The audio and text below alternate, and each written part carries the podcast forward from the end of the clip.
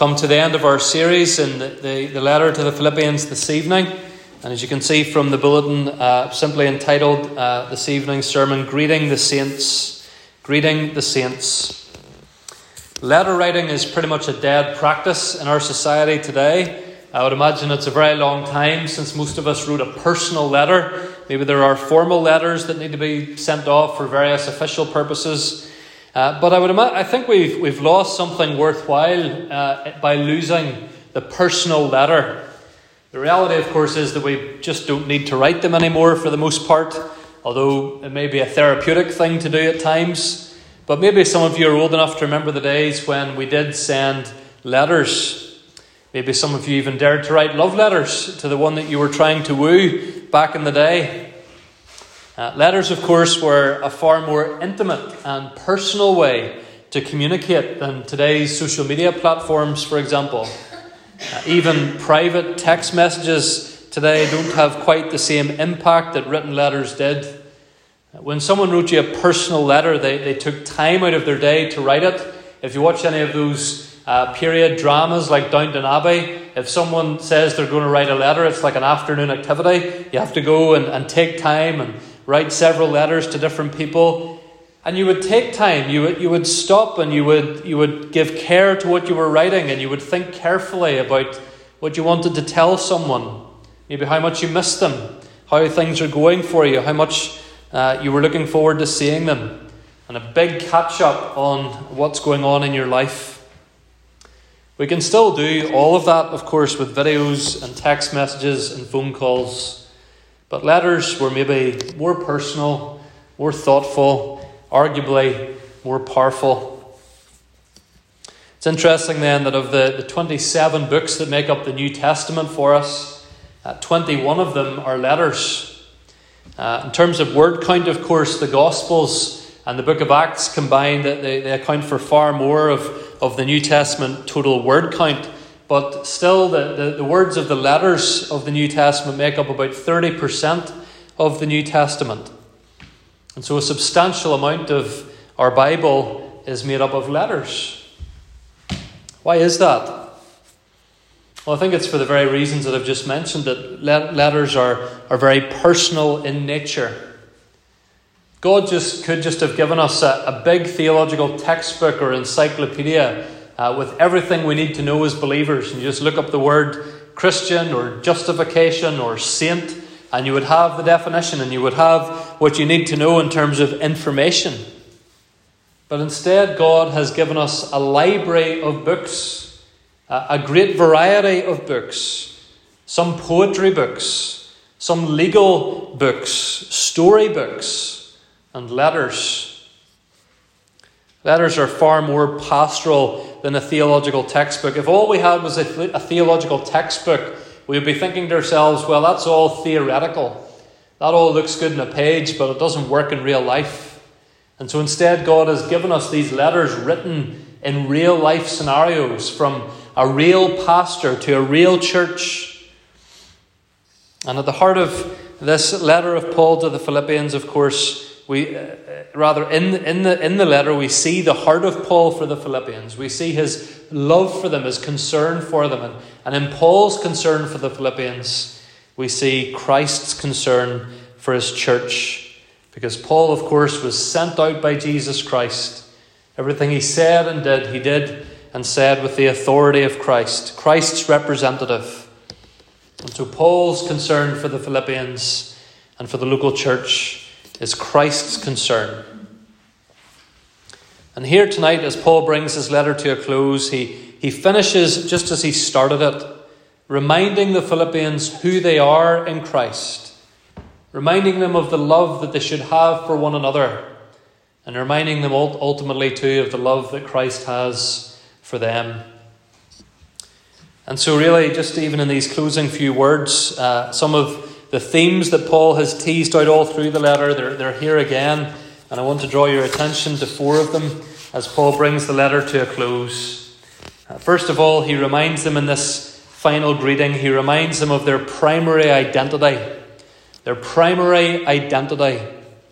He says in verse 21 Greet every saint in Christ Jesus.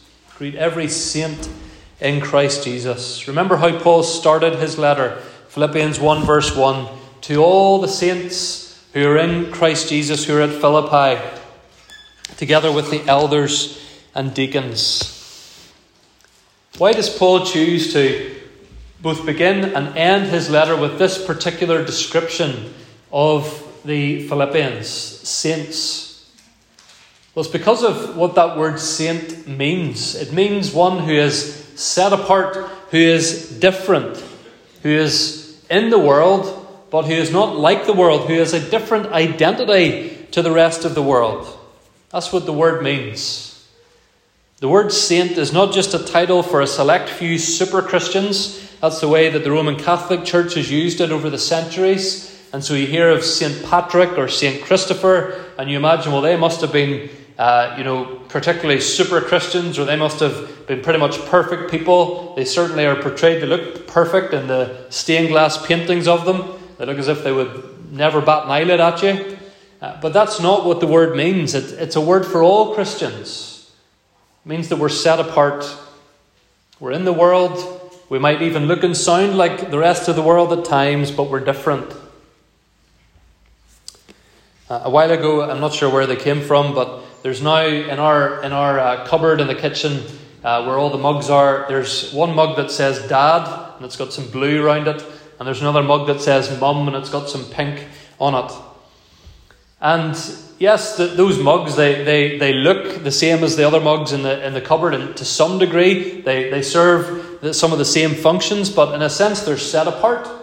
They're marked for me, and the other one for Hannah. There is a special use for which they are theoretically to be kept. And that's a bit like what the word saint means. We're, we're in amongst other human beings in the world. And yet we are different. We are marked. We are called by Christ to be different from the world. And Paul is concerned. He's been concerned all through the letter to emphasize this, but he's concerned to emphasize this to the Philippians because they were living in a proudly Roman city. Uh, you remember how we considered uh, way back weeks ago how Philippi was a Roman colonial city, and, and they were very proud of that. Uh, these believers, they were, they were Roman citizens and they were living surrounded by people who were concerned to keep up to date with Roman fashions and Roman architecture and Roman religion. Uh, the, the, the city of Philippi would always be keen to hear what's going on in Rome, what's, what's going on politically or culturally, uh, what are people wearing, what are people doing, what are they talking about. And yet, whilst Paul and other Christians could be very thankful for some of the benefits of being Roman, it was never to be their primary identity. He tells them in chapter 2, verses 15 to 16, to be blameless and innocent. Remember that they are children of God, he says, in the midst of a crooked and twisted generation, that they are to shine as lights in a dark world that, that they're to act like citizens of the kingdom of heaven. These are all things that he has said earlier in the letter. Citizens of the kingdom of heaven. And here, right at the end, he reminds them to your saints. Whatever gods or goddesses are worshipped in the temples of Philippi or Rome, whatever titles Caesar may take for himself, Caesar is never wrong. Caesar is the Saviour of the world. Remember, you have another king. You have a whole different identity. And you have a greater Saviour than Caesar, the Lord Jesus Christ. The Philippians were living in a relatively comfortable part of the world in that time. And it would have been easy for them to just pay lip service to their Christian faith and to blend into the crowd. Paul urges them right at the end not to do that. He reminds them of their primary identity. And we need to do the same as believers in our time and place as well, friends. It's perhaps providential that I'm preaching this message on the first Lord's Day in the month of June. Some of you are likely well aware, June is now the high holy month of one of the most popular false religions in our nation today, the religion of pride. Some of you may, maybe saw the video that the Christian Institute put out this week with Reverend Matthew Roberts I think that's his name. Hope I'm getting that name right. But it's on the Christian Institute page, making the case for how pride has all the trappings of a religion now. There are parades, there are flags, there are songs, there are celebrations. Uh, they are evangelical in trying to win people to their cause. All over social media, company logos are turning into the colours of the pride flag for the next few weeks. In countries like ours, at least, they're not so keen to do it in Muslim countries for some reason. But in our country, all these different logos BMW, Ireland Rugby, all endless number of them changing their colours to the pride flag for this month. Rainbow lanyards will appear in some of your places of employment. Maybe they're just there year round now in some cases. BBC is once again pushing LGBT programming right to the front of the queue on your iPlayer homepage, whether you want it there or not. Parades will take place, music will be played, parties will be thrown, and acceptance will be expected. But we're saints. Doesn't mean that we're better by nature than anyone who will be waving the rainbow flag. But it means that we serve a king who has made very clear in his word that pride of any kind leads to death. We can love and respect all of our neighbours, but we cannot celebrate everything the world celebrates. But temptation takes more subtle forms for saints in our culture too, maybe for you young people. Maybe the pressure comes over what kind of material you choose to post on social media, words or pictures. Others might pose a certain way or wear certain kinds of clothing or perhaps very little clothing, but what should a saint be posting on social media? In our part of the world, and I've said this before, the whole issue of identity is very political. And uh, increasingly, as well, we're hearing all this confusion and uncertainty about what the future might hold for our part of the world politically. And you can have your opinions on that, and it's there's nothing wrong with being glad and even uh, thankful and appreciative of a, of a national identity, but it is not our primary identity, whatever that identity might be. For some of us, and this is not the first time you've heard me make this application either, but our identity as saints should impact how we spend the Lord's day. I think one of the clearest indicators of spiritual laxity in the wider church in Northern Ireland today is this lack of desire, even amongst Christians, to keep this day holy. And there's this trend for earlier and earlier morning services and fewer and fewer evening services at all. Why is that? It's because Christians want to spend as much of the day, professing Christians, as much of the day as they can, just like everyone else spends it. Whatever that form that might take sport, entertainment, whatever. If we claim to be saints, holy ones, how much care do we take over God's holy day? Some of you in the world of business or making your way through a career, others might be willing to cut certain corners or excuse certain actions or cheat or lie or fiddle forms, but how should a saint act in those scenarios? Christian, you're a saint. Doesn't mean you're perfect yet, but it means your life is not your own. You're to be different and set apart from the world around you. Jesus Christ has purchased you with his blood, and so you conform to his word and to his law.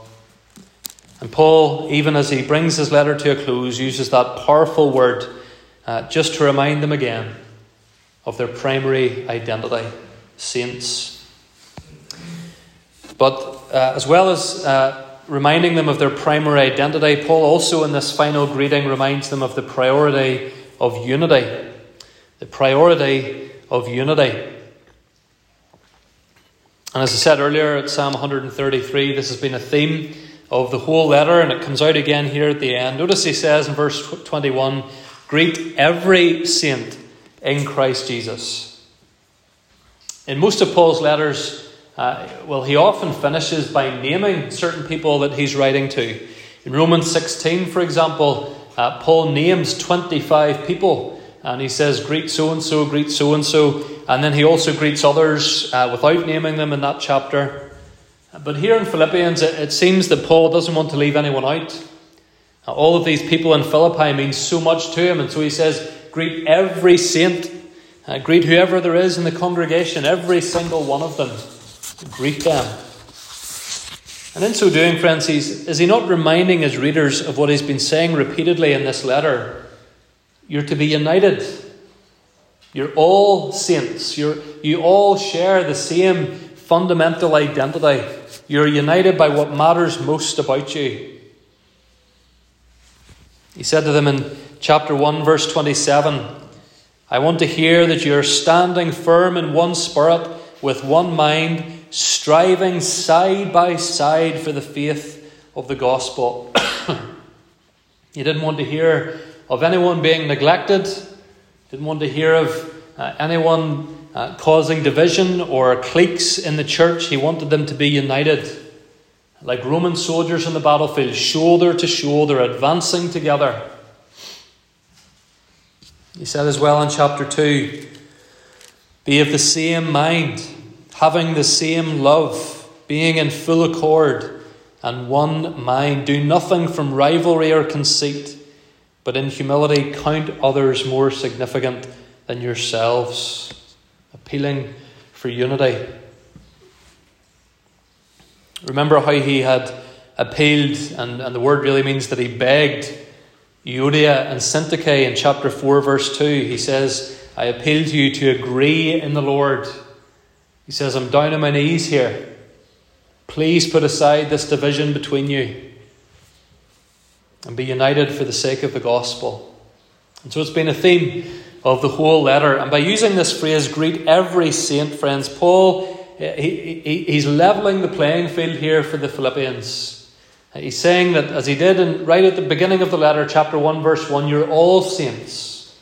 No matter who does what in terms of service in the church, no matter who has which gifts, no matter who does which jobs, no matter what realm of society you come from elder, deacon, Sabbath school teacher, church cleaner, church member, young or old, single or married, your saints together in Christ Jesus.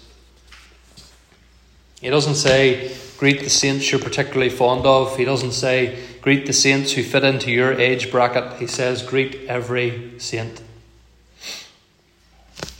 I wonder, could we make a point of doing that in our congregation over the next few months?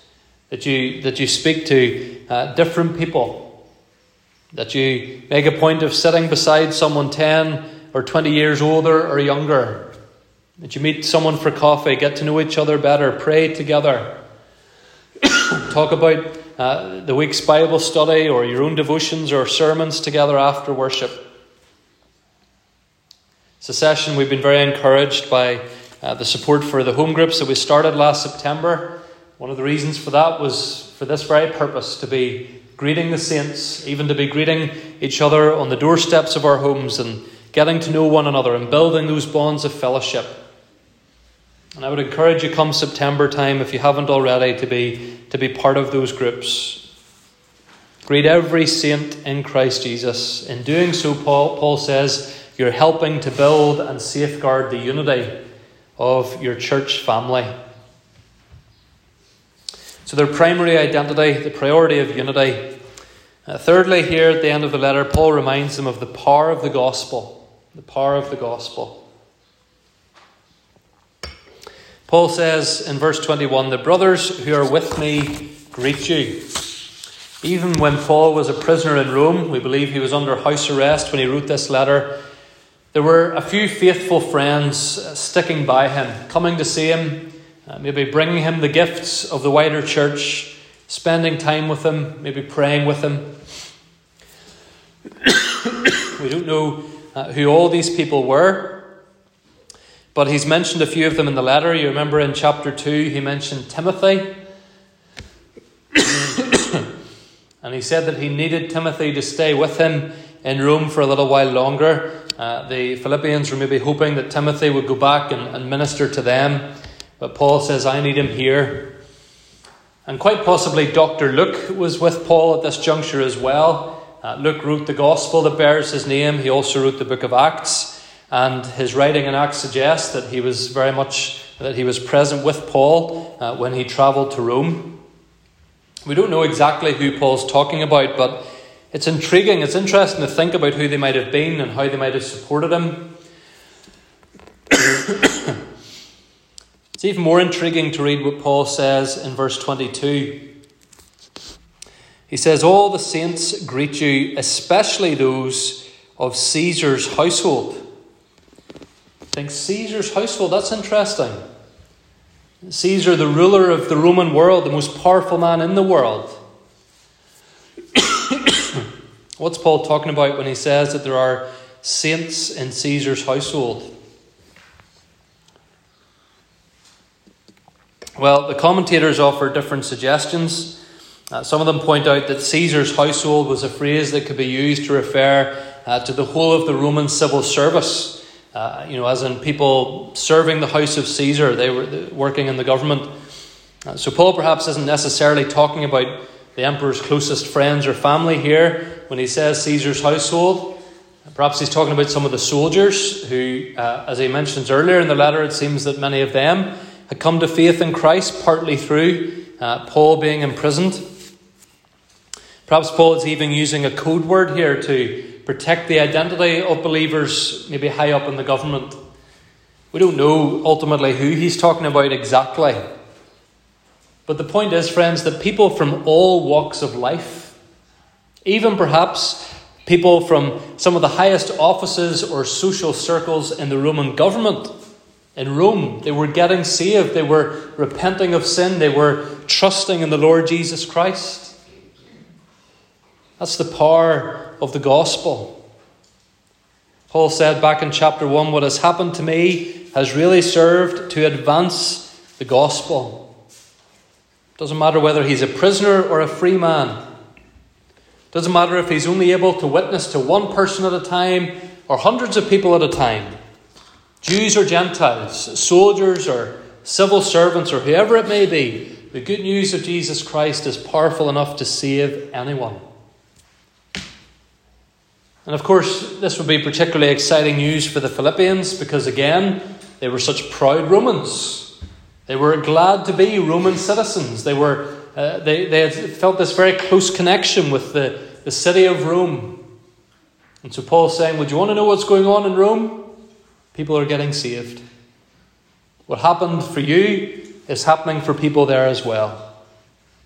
And how encouraging would that be for them to hear? It's, it's not impossible to be a Roman citizen and a Christian. It's not, it might be very difficult, might be very demanding, but it's not impossible. And Paul here is reminding the Philippians with this intriguing little phrase the members of Caesar's household. He's reminding them that, that their partnership with him for the gospel it's bearing fruit. People from all walks of life are getting saved. And isn't it so encouraging when we hear of what's going on elsewhere in the world, to hear of how the gospel is advancing? We, we would long to see it happening more on our doorstep. And we give thanks for even the one or the two that we might hear of coming to faith around us. But it was so encouraging last Tuesday evening to hear of the opportunities that uh, Stephen had going out on the trip to the Far East and the and the life changing ministries going on there. It's an example of exactly what Paul talks about here gospel partnership. Whether people are coming out of a situation of human trafficking, uh, whether it's pastors passing on the word of God in some of the most remote parts of the world and seeing people get saved, whether it's passing on life skills and in the course of that, passing on the gospel. The gospel is advancing in those places princes and paupers, presidents and prime ministers, girls in Thailand, men in Bulgaria. Any of them can become saints through the power of the gospel. And shouldn't it encourage us all the more, friends, to be taking that word to our nearest and dearest, hoping for them to become saints as well? Those family members for whom you've been praying, maybe all your life, those neighbours down the road or up the street, the people of this town whom we want to witness to, particularly uh, in the summer, uh, towards the end of the summer, the plans that we have and the ongoing witness that we should have as well. These final words of Paul to the Philippians remind us of the power of the gospel to change the heart of anyone. Even some of the people that, humanly speaking, might seem the least likely to be saved. The prim- their primary identity, the priority of unity, the power of the gospel. And finally, as Paul brings his letter to a close, he reminds them of the presence of Christ.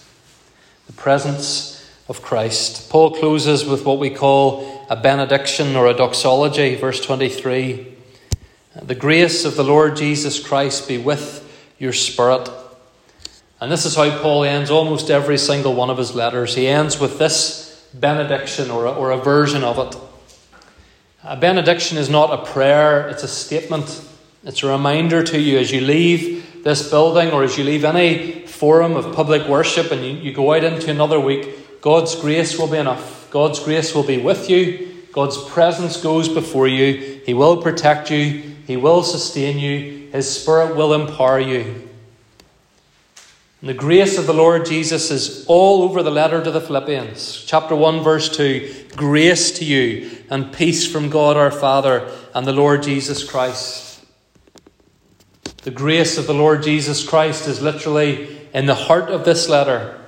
Chapter 2, verse 7, as Paul describes the, the willing, loving sacrifice of Jesus Christ, he says that he, Christ, emptied himself, taking the form of a servant. What was that? That was grace. His choosing to come into the world, his choosing to take on human flesh, his obedient going to the cross to die. In chapter 3, Paul celebrated Christ's grace in his own life. Remember, he spoke of the gift of his faith, that he wasn't trusting in academic achievement or in his Jewishness or in his, his clean living or anything else. Grace alone saved Paul. And grace gets the last word of the whole letter. It's by grace that God saves us, and it's by grace that God keeps us. And it's the gracious presence of Christ that goes with us. Paul couldn't be there in Philippi. He couldn't see these saints that he loved face to face. It's very hard for us, isn't it, to imagine the sense of distance and disconnect between them. You know, we're just used to again, turn on the phone, and uh, even if you're hundreds of miles away, you can do a video call if you want and see the face of your loved one. Paul was so far away, probably heard so little from them, but he knew that they had everything they needed. He reminds them of that right at the end. The grace of the Lord Jesus Christ be with your spirit. You have everything you need as long as you have Him. And I'm sure for all of us, there have been times in our lives where the mere presence of someone was such a help to us in the midst of some difficulty. Little children, uh, oftentimes that's all that they want. They just want the presence, the reassuring presence of their father or mother or grandmother or grand- grandfather. Friends, Christ is always with us. By faith, we can always see the shepherd with us, no matter what we may be facing. He will never leave you nor forsake you. He will enable you to live as a saint, even in this sinful world. He will enable you to maintain, He will enable us rather to maintain our unity and build upon our fellowship here. And He will use us to proclaim His powerful gospel, even to the Caesar households, to the most unlikely people you can imagine to be saved. The hymn writer has said, Grace has brought me safe thus far, and grace will lead me home. Do you know the grace of the Lord Jesus Christ in your life? Do you know his saving grace? It's always worth repeating the definition, particularly for our children. Grace is getting something you don't deserve. And grace is the only way for you to be saved from your sins. The grace of Christ who died on the cross. Just ask for that forgiveness, and He graciously gives it. Believer, do you, do you trust in His sustaining grace? Let's not wake up tomorrow a bundle of anxieties and worries. Cast your cares upon him, and he will graciously sustain you. Philippians is a wonderful letter. Right in the heart of it, we saw our Saviour who did not consider equality with God a thing to be grasped, but made himself nothing, taking the form of a servant, humbling himself even unto death, death on a cross. Philippians calls us in response to that to press on with joy, to stand firm in the Lord to live as saints, to love one another, and to proclaim the powerful gospel of Jesus Christ. And for these tasks and for everything else, friends, may we know and believe that the grace of the Lord Jesus Christ will be with our spirit. Amen.